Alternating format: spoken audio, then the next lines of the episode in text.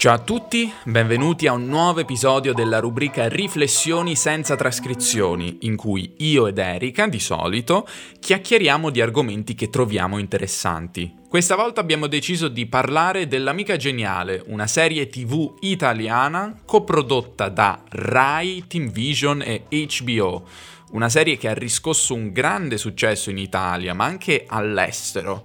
Probabilmente alcuni di voi la conosceranno già, ma io ed Erika l'abbiamo guardata da poco e abbiamo pensato che sarebbe potuto essere interessante parlarvene qui sul podcast. L'unica avvertenza che devo fare è che la serie è per lo più in lingua napoletana, non in italiano il che potrebbe scoraggiare chi di voi è alla ricerca di una serie da guardare specificamente per esercitarsi con l'italiano. Per voi l'amica geniale non è forse la scelta migliore. Ah, se vi servono consigli di serie in italiano andate a vedere uno dei miei ultimi video su YouTube che tratta proprio questo argomento. Comunque l'amica geniale è una produzione che a noi è piaciuta molto e che vale la pena di guardare per altri motivi di cui vi parleremo tra poco. Come in tutti gli episodi di Riflessioni senza trascrizioni, a partire dal numero 68, troverete la trascrizione e il glossario con il lessico difficile solamente nel mio podcast italiano Club, vale a dire la mia pagina sulla piattaforma Patreon. Il Club è un luogo per chi trova i miei contenuti utili, ne trae un qualche vantaggio, una qualche utilità, ma ne vorrebbe di più, vorrebbe più contenuti e vorrebbe magari anche sostenere lo sviluppo di questo progetto. Sul club posto ogni settimana materiali che non troverete da nessun'altra parte, come per esempio il podcast esclusivo Tre Parole. Che cos'è? Tre parole vi starete chiedendo, sono sicuro. per ogni video che pubblico sul mio canale YouTube e per ogni episodio del podcast, anche questo, creo un episodio di approfondimento su alcune parole o locuzioni interessanti o a volte approfondimenti sull'argomento trattato. Tre parole è accessibile a partire dal livello argento, 6 dollari al mese, eh, mentre le trascrizioni degli episodi di Riflessioni senza trascrizioni sono accessibili dal livello d'oro, 9 dollari al mese, e se pagate subito per un anno intero riceverete uno sconto del 15% rispetto a pagare di mese in mese. Se siete interessati date un'occhiata al link che trovate nelle note di questo episodio per saperne di più. Detto questo, possiamo incominciare.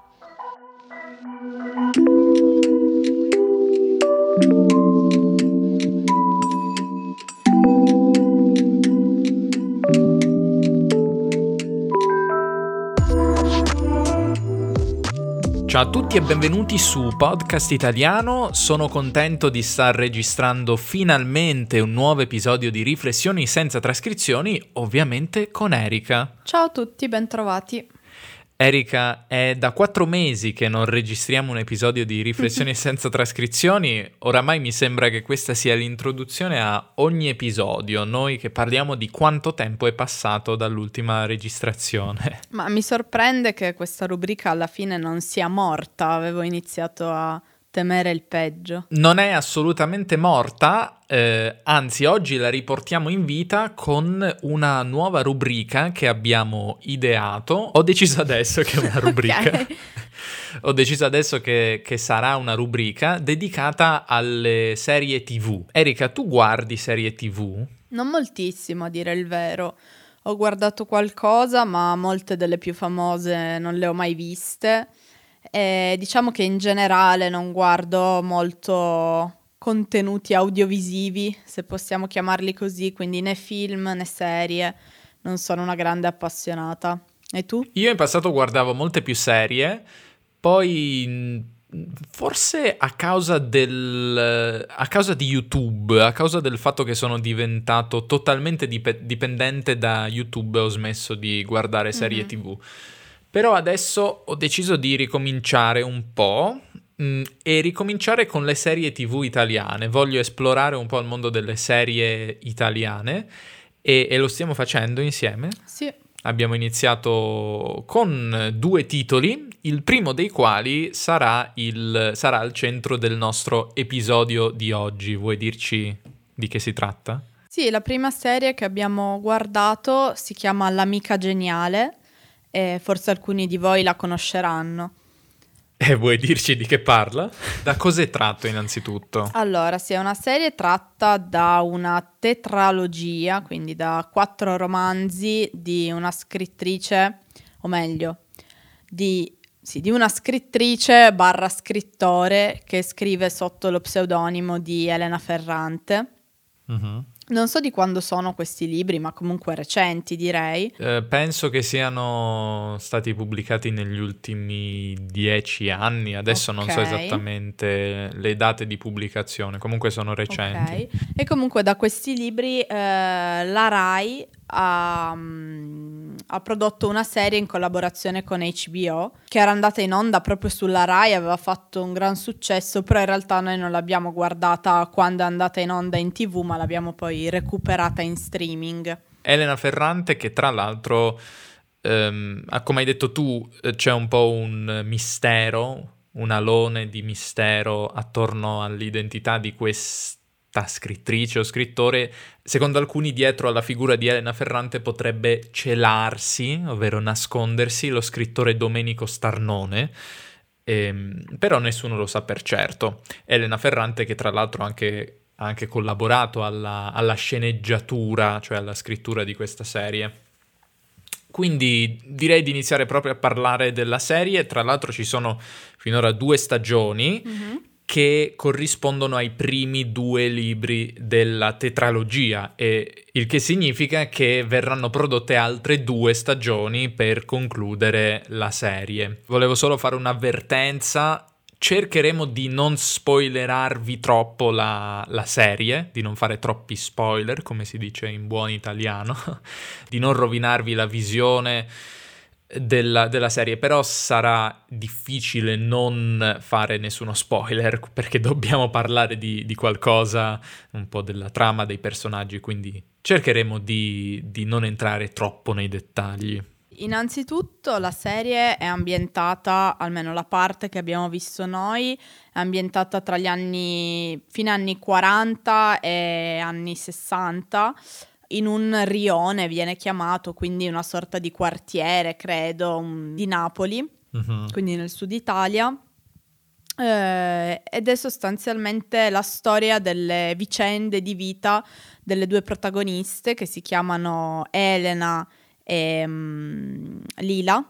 Sì che poi forse è Raffaella. Sarebbe Raffaella. Esatto. Che sono appunto due bambine che si conoscono, diventano amiche eh, durante la scuola elementare e crescono poi insieme, ma le loro vite diciamo prendono due strade piuttosto diverse. E quindi la serie racconta un po' appunto le vicende, dei momenti salienti della loro crescita, della loro vita e il rapporto che, che, le lega, quindi questo rapporto di amicizia, ma allo stesso tempo a volte anche di invidia, di stima, però a volte quasi di odio. Sì. Un rapporto complesso di, di amore e odio, sì. potremmo dire, anche perché sono due personaggi molto diversi tra di loro. Sì No, perché da un lato abbiamo il personaggio di Elena, che, che, è anche chiamato Lenu, anzi di solito chiamano Lenu con questo soprannome, non soprannome, come si dice, nome sì, diminutivo. diminutivo, Lenu. Eh, Lenu è una ragazza molto timida, molto introversa, molto anche, direi, in balia degli eventi, di quello che le succede attorno, che cerca di adattarsi a quello che vogliono da lei gli adulti eh, gli insegnanti, gli amici. Non ha un carattere molto forte, mi sembra, almeno così mi sento di caratterizzare il suo personaggio, ed è piuttosto piuttosto studiosa, va, va, molto bene a scuola fin da subito, fin dall'elementare, ma questa è una cosa che la accomuna alla sua amica, alla sua amica Lila. Anche lei, anche Lila va molto bene a scuola, fin dalle elementari c'è una sorta di competizione forse tra le due ragazze, sì. una competizione a chi è più brava, chi è più intelligente. A differenza di Lenu, però, che continuerà a studiare dopo le scuole elementari, quindi alle medie, liceo, fino all'università, questo è un piccolo spoiler, Lila dovrà fermarsi eh, dopo le elementari, non potrà continuare a studiare e questa è un po' una, questa è una delle differenze nella storia personale dei due personaggi. Sì, direi che è una una delle tematiche centrali attorno a cui ruota la storia, ma magari prima di parlare di questo parliamo un attimo del personaggio proprio di Lila, visto che hai detto che appunto Elena è più così remissiva, molto tranquilla, silenziosa, timida, invece Lila è tutto il contrario, fin da bambina è molto anche coraggiosa, eh, ha sempre questo atteggiamento di sfida quasi verso gli adulti, verso suo padre, verso suo fratello, ehm, verso i vari personaggi del rione che magari fanno paura a tutti e lei invece alla fine non ha mai paura di nessuno. Ed è molto anche irruenta, è molto impulsiva, è proprio il contrario, non si piega mai no? alle, alle decisioni che gli altri vorrebbero prendere per lei tranne appunto quella di non poter continuare ad andare a scuola. Entrambe eh, litigano no? con, eh, con, i genitori finite le elementari perché appunto stiamo parlando dell'Italia dell'inizio anni 50, no? Certo. E mm, nessuna delle due famiglie voleva mandare le figlie a scuola per farle studiare perché ovviamente volevano che, che andassero a lavorare, che portassero dei soldi in famiglia, ma fa strano adesso pensarci, no? Bambine delle elementari, quindi... Sì, è vero, fa molto strano. Non so come sia nei paesi delle persone che ci stanno ascoltando, però in Italia era davvero così. E stiamo parlando di poche generazioni fa, due o tre generazioni fa, però sì, era, era davvero... dei nostri nonni. Esatto. Io vengo da una famiglia, come ho detto in passato, in cui mh, tutti hanno studiato, già mi- i miei nonni hanno fatto le scuole superiori, ma non era una cosa normale, è, la mia famiglia era un'eccezione, la tua famiglia è più vicina se vogliamo... Sì, esatto, nella mia famiglia invece nessuno credo abbia fatto le superiori, almeno dei miei nonni intendo, poi i miei genitori sì. Però sì, è molto interessante anche la serie appunto perché mm, racconta proprio l'Italia di quel periodo. L'Italia eh... del boom economico degli anni 60 si vede questa, questa, trasformazione anche del rione in cui vivono esatto. le due esatto. protagoniste, che all'inizio era molto rurale, molto povero.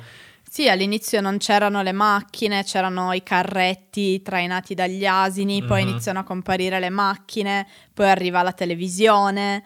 Costruiscono, edificano nuovi palazzi, nuove, nuove zone, quindi la serie mostra uno spaccato di, di quell'Italia che è cambiata davvero tanto in, in pochi anni con la crescita economica e il boom economico. E l'ambientazione stessa devo dire è molto molto ben fatta. Cioè secondo me non so cosa ne pensi tu però è uno degli aspetti più interessanti. Cioè come che poi non è un rione davvero esistente è tutto, sì, è tutto un set cinematografico in realtà. Sì però... È molto realistico però, le, sì. le case, i palazzi, eh, la galleria, una piazza centrale, insomma i negozi, la macelleria. Sì, esatto, se uno presta un po' di attenzione vede nel susseguirsi delle scene, quindi degli anni, vede dei piccoli dettagli del rione cambiare, appunto modernizzarsi e questo avviene sullo sfondo, no? Però poi il rione è in realtà un elemento centrale della storia perché appunto la storia le protagoniste sono uh, queste due ragazze che poi crescono, diventano adulte, però il Rione secondo me è un altro dei protagonisti, no? nel senso che è quasi un personaggio perché ha tutte le sue vicende ed è una presenza eh, molto pesante secondo me nella vita di entrambe, no? una delle due che cerca di fuggire dal Rione e l'altra che invece rimane intrappolata in queste così dinamiche eh, classiche di tutte le persone che vivono nel rione, no? E ci sono spesso delle scene in cui invece Elena si guarda intorno, guarda le facce di quelli che vivono nel rione, quasi consumati da, da questa vita, dalla povertà. E... Ehm, dalle difficoltà, dalle difficoltà esatto. di, quello, di, quello, stile di vita. Un mondo che, che è profondamente diverso da quello di oggi, per alcuni aspetti almeno, una società decisamente patriarcale, sì. una società in cui la famiglia era al centro di tutto e il volere della famiglia era legge. E poi una società in cui alcune famiglie, cioè più che una società, magari una comunità in cui alcune famiglie detenevano il potere e di fatto eh, determinavano l'andamento poi della vita di molti dei personaggi mh, della comunità stessa, no? appunto una delle protagoniste, questo forse è un piccolo spoiler, comunque sposa uno di questi eh, figli ehm, di una delle due famiglie, diciamo, che si contendono un po' la, il potere, il potere della città, esatto. il potere economico, no? E questo comunque influenzerà grandemente la sua vita, ma anche quella di, della sua famiglia, di suo padre, di suo fratello. Ci sono, oltre alle dinamiche proprio delle due protagoniste, tutto ciò che succede nel rione che, come ho detto prima, inevitabilmente le, le condiziona. Però una cosa che hanno in comune le due protagoniste è che non, non vogliono sottostare alle dinamiche del rione, non vogliono diventare delle persone qualunque, delle persone come tutte le altre. Però hanno destini diversi, appunto perché Elena può continuare gli studi, prosegue con gli studi, entra in un mondo intellettuale, possiamo dire, inizia ad avere delle frequentazioni più, come dire, intellettuali, mentre Lila, Raffaella, rimane un po' intrappolata in quel mondo che tanto odiava, che tanto avversava e che tanto la, la opprimeva, anche se comunque in, in, alcuni momenti fa vedere che lei non sopporta quel mondo, non sopporta la relazione con, con suo marito che rappresenta quel mondo, come dire, macista e un'altra cosa che hanno in comune è anche la passione per lo studio e per la cultura, no? Sì, è, è proprio appunto questa cosa dello studio, e, mm, dello studio inteso anche proprio come il progredire negli studi, sarà secondo me uno degli elementi di separazione principali, perché come hai detto tu, Lila ha questo magari bisogno di conoscenza, le piace studiare, le piace imparare, forse anche più che per Elena, no? Perché in alcuni momenti si ha quasi la sensazione che Elena non lo faccia tanto perché vuole, perché le piace, ma quasi per appunto essere più brava di, di Lila in qualcosa, no? Poter fare qualcosa che Lila di fatto non può fare e quasi avere questo merito, questo vanto nei suoi confronti. E Lila invece alla fine, pur non volendo, pur cercando in qualche modo di, di elevarsi culturalme, culturalmente, di fatto rimane ignorante, ma proprio come hai detto tu prima, anche per una questione di frequentazioni, perché lei appunto rimane eh, nel mondo del rione, e quindi in un, un, mondo di persone di fatto ignoranti, in cui la maggior parte delle persone non va a scuola, ed Elena invece si trasferisce, va appunto a studiare fuori e quindi incontra persone diverse, fa discorsi diversi Mm, e a un certo punto c'è proprio una scena in cui eh, quella della festa, vabbè, non facciamo spoiler, comunque in cui proprio eh, si percepisce questa distanza enorme, no?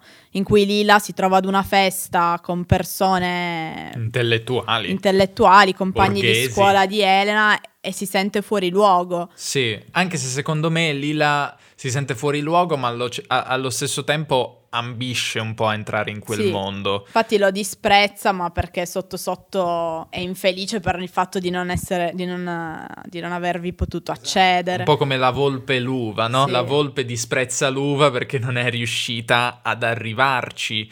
E um, Lila, tra l'altro, è un personaggio estremamente di talento, estremamente brillante. Purtroppo, però. Eh, al contrario di, di, Elena, non ha potuto studiare per la sua situazione familiare, perché i genitori gliel'hanno impedito. Potenzialmente forse era anche più talentuosa di, sì. di Elena. E sebbene non prosegua gli studi, comunque si intravede in alcuni momenti della, della storia che, che, ha un talento, che ha un, come dire, una marcia in più forse rispetto ad Elena, che però alla fine eh, va avanti con gli studi e quindi insomma acquisisce conoscenze che, che la elevano se vogliamo. Sì, esatto. Al centro di questa storia c'è l'amicizia tra due ragazze. Sì, ci sono storie d'amore, viene esplorata la sessualità, vengono esplorati, esplorate le relazioni, però sono tutte cose, come dire, secondarie secondo me. Sì. Cioè, come suggerisce anche il titolo della serie, l'amicizia è la protagonista l'amicizia tra due donne, che è una cosa inusuale. Sì, è vero, infatti è una serie non tanto incentrata su un amore o sull'amore, ma proprio su questo rapporto tra le due ragazze, che poi sì è un'amicizia, però appunto percorrendo anche tante tappe della loro vita e tante vicende, ehm, ha questi alti e bassi, no? dei momenti in cui comunque le protagoniste sono fortemente legate e si ritrovano anche dopo momenti di così diciamo, lontananza, separazione e momenti in cui proprio non, sembrano talmente distanti da non potersi riconciliare. Invece poi alla fine di solito si ritrovano sempre in qualche modo. Generalmente in realtà grazie a Elena che è appunto un po' meno orgogliosa, quindi alla fine ha que- sempre questo desiderio di tornare dalla sua amica quasi morboso, no? Io sì. direi ha quasi una dipendenza dalla figura di questa sua amica che sembra quasi dare un senso appunto alla sua vita, no? un po' come dicevo prima, alla fine secondo me anche il fatto di studiare, cercare di fare qualcosa della sua vita è sempre legato al fatto di paragonarsi a Lila, al fatto di voler, di voler in qualche modo essere meglio di lei in qualcosa. Anche, anche se poi è Lila stessa che a un certo punto dice a Elena, tu sei la mia amica geniale. Quindi ribalta un po' l'aspettativa che secondo me lo spettatore ha. Cioè esatto, cioè... perché fin dall'inizio quella geniale sembra invece Lila che appunto ha proprio questa marcia in più, sì, come tu dicevi, un talento naturale. Che pur no? non studiando dopo le elementari impara autonomamente il latino, il greco, no? Sembra davvero avere un, un talento, un'intelligenza innata, naturale. E invece invece poi è proprio, è proprio Lira che dice a Elena, tu sei la mia amica geniale. E secondo me in realtà entrambe sono l'amica geniale de- dell'altra. Sì, esatto. In realtà no, no, non è farina del mio sacco questa, l'ho letta in una recensione. Beh, però è vero. Penso che sia così, penso che sia una buona interpretazione. Poi non ho letto tutti i libri. Ho letto solamente il primo libro della tetralogia in realtà, quindi non so se viene data un'interpretazione al, al titolo di, di, questo, di questa tetralogia, però comunque mi sembra interessante. A proposito, dove si può guardare l'amica geniale? Vi starete chiedendo. Se vi trovate negli Stati Uniti probabilmente la potete vedere su HBO, dato che, come vi ho detto, HBO l'ha coprodotta, ma non so darvi consigli in merito perché non so come funziona HBO. Qui in Italia invece per guardarla dovete usare due servizi di streaming diversi. La prima stagione si trova su Team Vision, che è una piattaforma a pagamento, e la seconda stagione su Rai Play, che invece è totalmente gratuito e ha un sacco di contenuti interessanti, quindi ve la consiglio. Il problema è che entrambi i servizi hanno delle restrizioni geografiche, quindi se non vi trovate in Italia ma all'estero avrete accesso a un catalogo molto limitato. È qui che entra in gioco lo sponsor di oggi, NordVPN. Una VPN, se non sapeste di che si tratta, è un servizio che vi permette di far credere ai siti o ai servizi che utilizzate di trovarvi in un luogo geografico diverso da quello in cui vi trovate realmente. Impostando come localizzazione l'Italia, sbloccherete quindi i cataloghi italiani di piattaforme di streaming come Netflix o RayPlay o TeamVision NordVPN è la migliore scelta tra le VPN in commercio. Ha vinto il premio di miglior VPN nel Best VPN Awards del 2020 e offre un servizio davvero competitivo. Vi permette di connettervi da tanti dispositivi, fino a 6 contemporaneamente, telefono, tablet, PC, quello che volete. Vi mette a disposizione server super veloci in 59 paesi diversi è compatibile con i principali sistemi operativi e vi permette di chiedere un rimborso entro 30 giorni se non siete soddisfatti del servizio. Cliccando sul mio link, sempre nelle note di questo episodio, potrete iscrivervi usando il mio coupon PODITA, che vi darà uno sconto sull'abbonamento. Per chi impara le lingue attraverso serie tv e film, NordVPN è davvero un servizio utilissimo. Grazie a Nord per il sostegno a podcast italiano e noi proseguiamo con l'episodio una cosa che dobbiamo per forza menzionare è l'aspetto linguistico. Esatto. Forse l'avremmo dovuto dire all'inizio. perché... Infatti mi chiedevo tra quanto ne avremmo parlato. Sì, perché uno degli aspetti per me più interessanti, ma anche forse un po' più difficili per voi se siete intenzionati a guardare la serie, è che è in napoletano, quasi interamente in napoletano. E d'altronde non poteva che essere in napoletano se eh, voleva essere una rappresentazione fedele della realtà, di quel mondo della Napoli degli anni 50. È un mondo in cui si parlava quasi esclusivamente dialetto, eh, l'Italia degli anni 50. L'italiano era conosciuto e parlato da pochissime persone. E quindi è una serie che ha i sottotitoli e che noi, io ed Eric, abbiamo guardato con i sottotitoli. E cosa diresti sull'uso del napoletano? Sul fatto di guardare una serie in napoletano da italiani, com'è stato per te? Beh sì, da italiani comunque il napoletano è un dialetto per cui abbiamo già abbastanza orecchio, no? Secondo me, nel senso che comunque si sente in generale in tv, non è la prima serie che viene mm, fatta sì. in napoletano, quindi insomma un po' di confidenza con il napoletano ce l'abbiamo, però chiaramente seguire tutto quanto in napoletano è difficile senza sottotitoli, cioè non sarebbe stato per nulla facile. Quindi diciamo che dopo un po' ci si abitua, poi si iniziano a capire alcune parole, a riconoscere, quindi diventa man mano sempre più facile. Inizialmente ovviamente ci sono i sottotitoli che, che vengono in aiuto, però è, è, apprezzabile, come hai detto tu, perché appunto dà quella dose in più di realismo a una serie che è già molto realistica di suo, no? è molto anche cruda per certi aspetti, non ci sono personaggi stereotipati e quindi come hai detto tu sarebbe stato quasi strano se, se non fosse stato così, no? avrebbe tolto realismo al tutto. E poi i personaggi parlano in napoletano quando effettivamente al tempo le persone avrebbero parlato in napoletano, cioè in dialetto, nelle situazioni più formali, per esempio appunto a scuola o con i compagni di università, naturalmente Elena non parla dialetto, parla in italiano e ogni tanto ci sono dei personaggi che dicono cose, eh ma tu sei acculturata, tu parli in italiano, come se appunto fosse il simbolo del, della persona che ha studiato. La cosa interessante è che nei libri il dialetto viene evocato, ma non viene, mm, cioè non appare, nel senso Elena Ferrante scrive tutto in italiano, tutte le battute dei personaggi, tutti i dialoghi sono in italiano, però indica quando i personaggi parlavano in dialetto. Ah, davvero? Io non ho letto il libro, per questo faccio questa domanda. Sì, sì, sì, sì. Mentre nella serie invece hanno usato chiaramente, chiaramente il dialetto.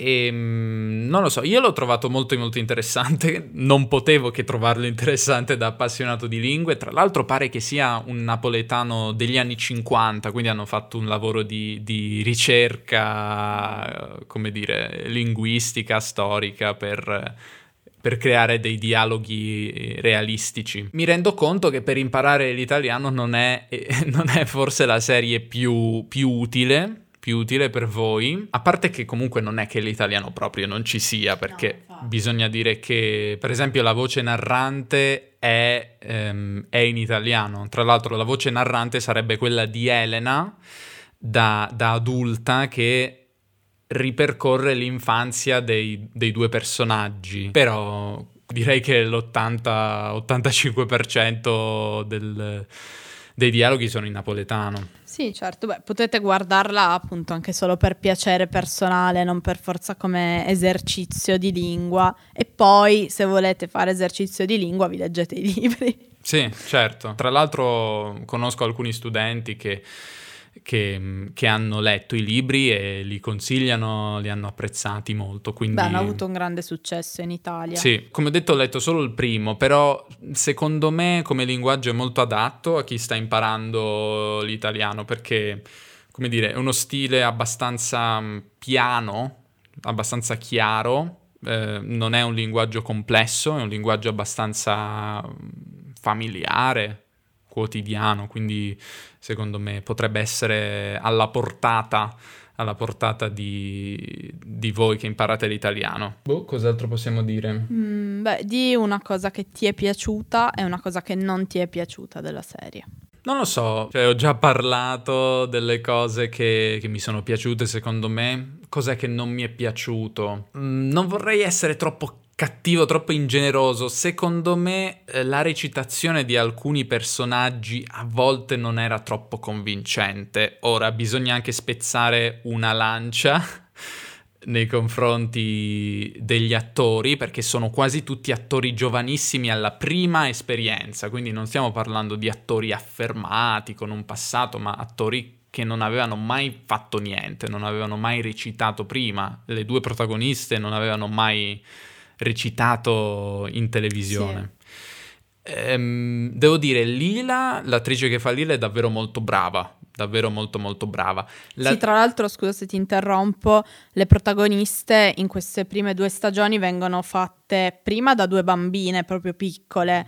Eh, anche lì comunque secondo me abbastanza brave perché una delle due non parlava nemmeno napoletano, quindi ha dovuto impararlo, ma sono appunto bambine delle elementari perché eh, interpretano i personaggi proprio da piccole. E l'altra invece forse mh, mm, conosceva il dialetto, però appunto doveva fare questo personaggio di Lila che è molto complesso, no? E quindi anche le, le bambine piccole sono, sono, state molto brave. E poi ci sono queste due ragazze, appunto, un pochino più grandi di cui stavi parlando. E tra l'altro devo dire, sono molto molto simili le attrici bambine e le attrice, attrici adolescenti. Hanno fatto davvero un ottimo lavoro di, di selezione, di casting, secondo me. Però ecco, se l'attrice adolescente di, di Lille è davvero molto brava, comunque era già, studiava recitazione da un po' di tempo, l'attrice di Elena secondo me a volte non è troppo convincente nel suo modo di, di recitare, non so cosa ne pensi tu, mi sembra che a volte sia un po', come dire, un po' robotica, non so come dire. Sì, un po' come se stesse ripetendo appunto una cosa a memoria, manca forse un po' di interpretazione in alcuni punti. Poi non è neanche un personaggio facile, secondo me, anche lei, nonostante l'apparenza, perché appunto è sempre così molto silenziosa, ma in dei momenti in cui c'è cioè, qualsiasi persona verrebbe da avere una reazione, quindi secondo me non è neanche facile ehm, essere così dimessa, così remissiva, remissiva infatti, in dei momenti in cui comunque magari lei stessa da eh, da persona fuori dal ruolo avrebbe avuto una reazione, no? Quindi non è molto semplice nemmeno certo, quello. Però ribadiamo che sono tutti attori... Sì, alle prime armi. Sì, all'inizio della loro carriera, quindi se la sono cavata bene. E comunque l'attrice di, di Lila secondo me va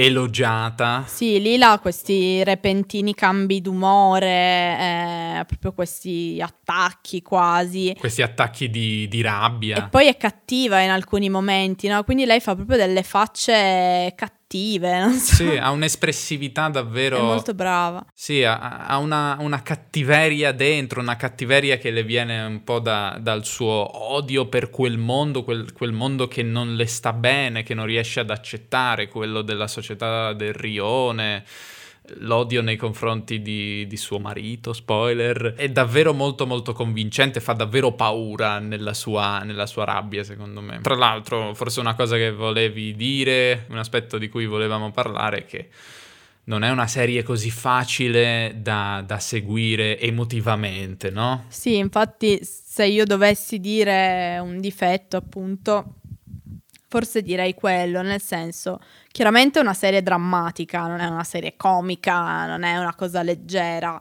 è una serie drammatica che affronta tematiche pesanti, un po' sì. angosciante in alcuni punti, nonostante la storia sia molto, sì.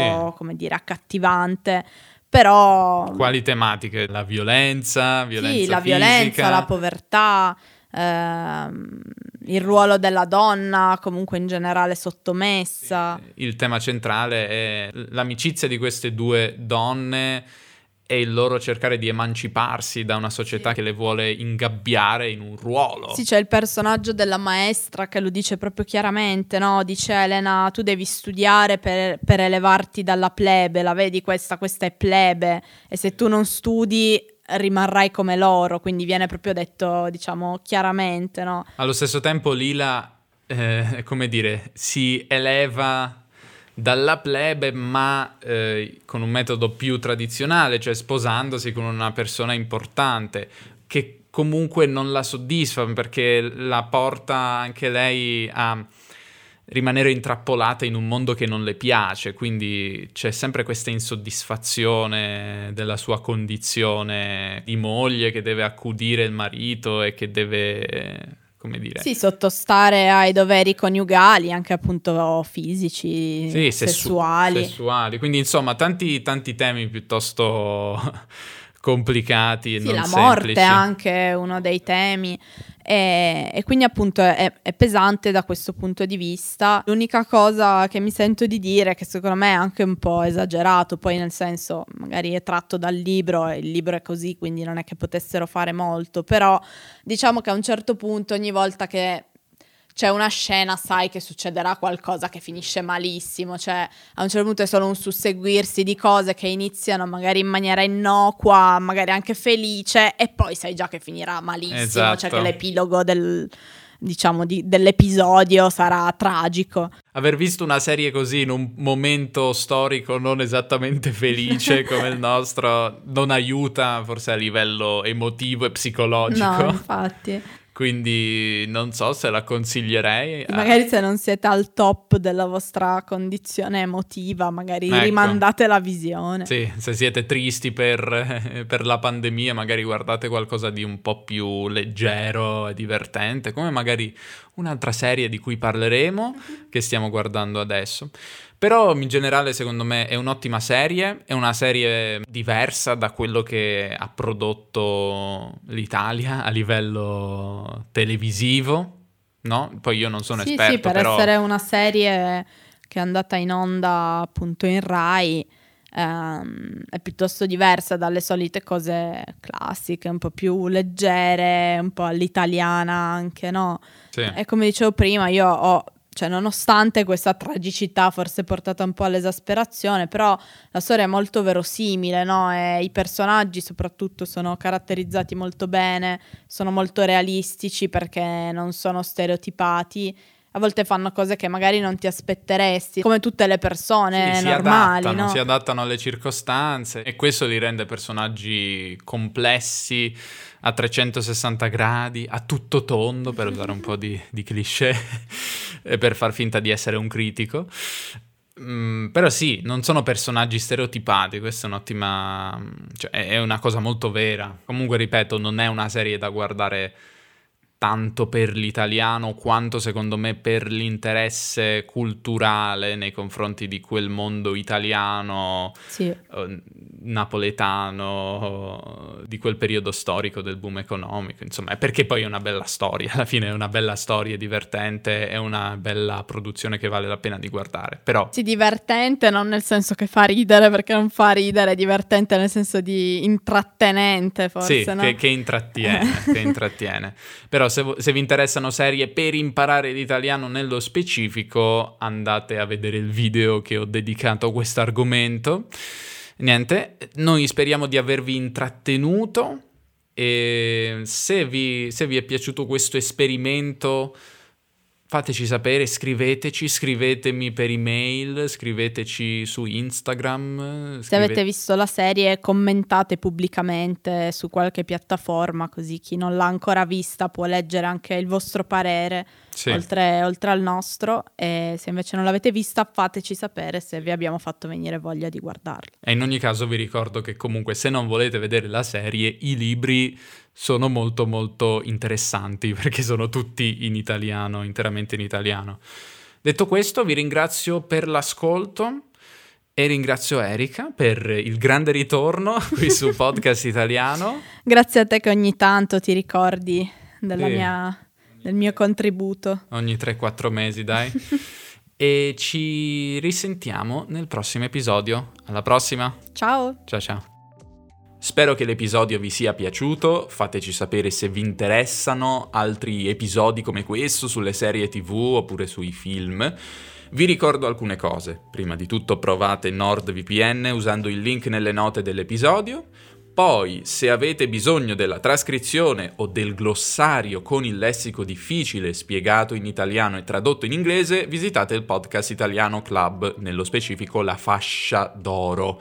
Se vi interessa solamente il podcast esclusivo, tre parole, è sufficiente la fascia d'argento. In ultimo, se volete sostenere questo progetto in un altro modo, potete inviare una donazione su PayPal.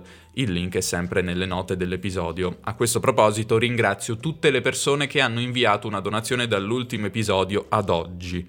Matteo, Gertruda, Andrea, Lisa, John, Steven, Louise, Israel, Kerstin, Frank, David, Alexandra e Domenico. Spero di aver pronunciato bene i vostri nomi, anche se ho qualche dubbio a riguardo. Un enorme grazie ai donatori e ai membri del Podcast Italiano Club, che mi permettono di fare questo lavoro oramai da un anno e mezzo circa, ma anche a voi che ascoltate e che condividete questo progetto con amici e conoscenti o su pagine linguistiche in giro per il web. Un abbraccio a tutti voi, ci vediamo nel prossimo episodio o nel prossimo video su YouTube. Alla prossima!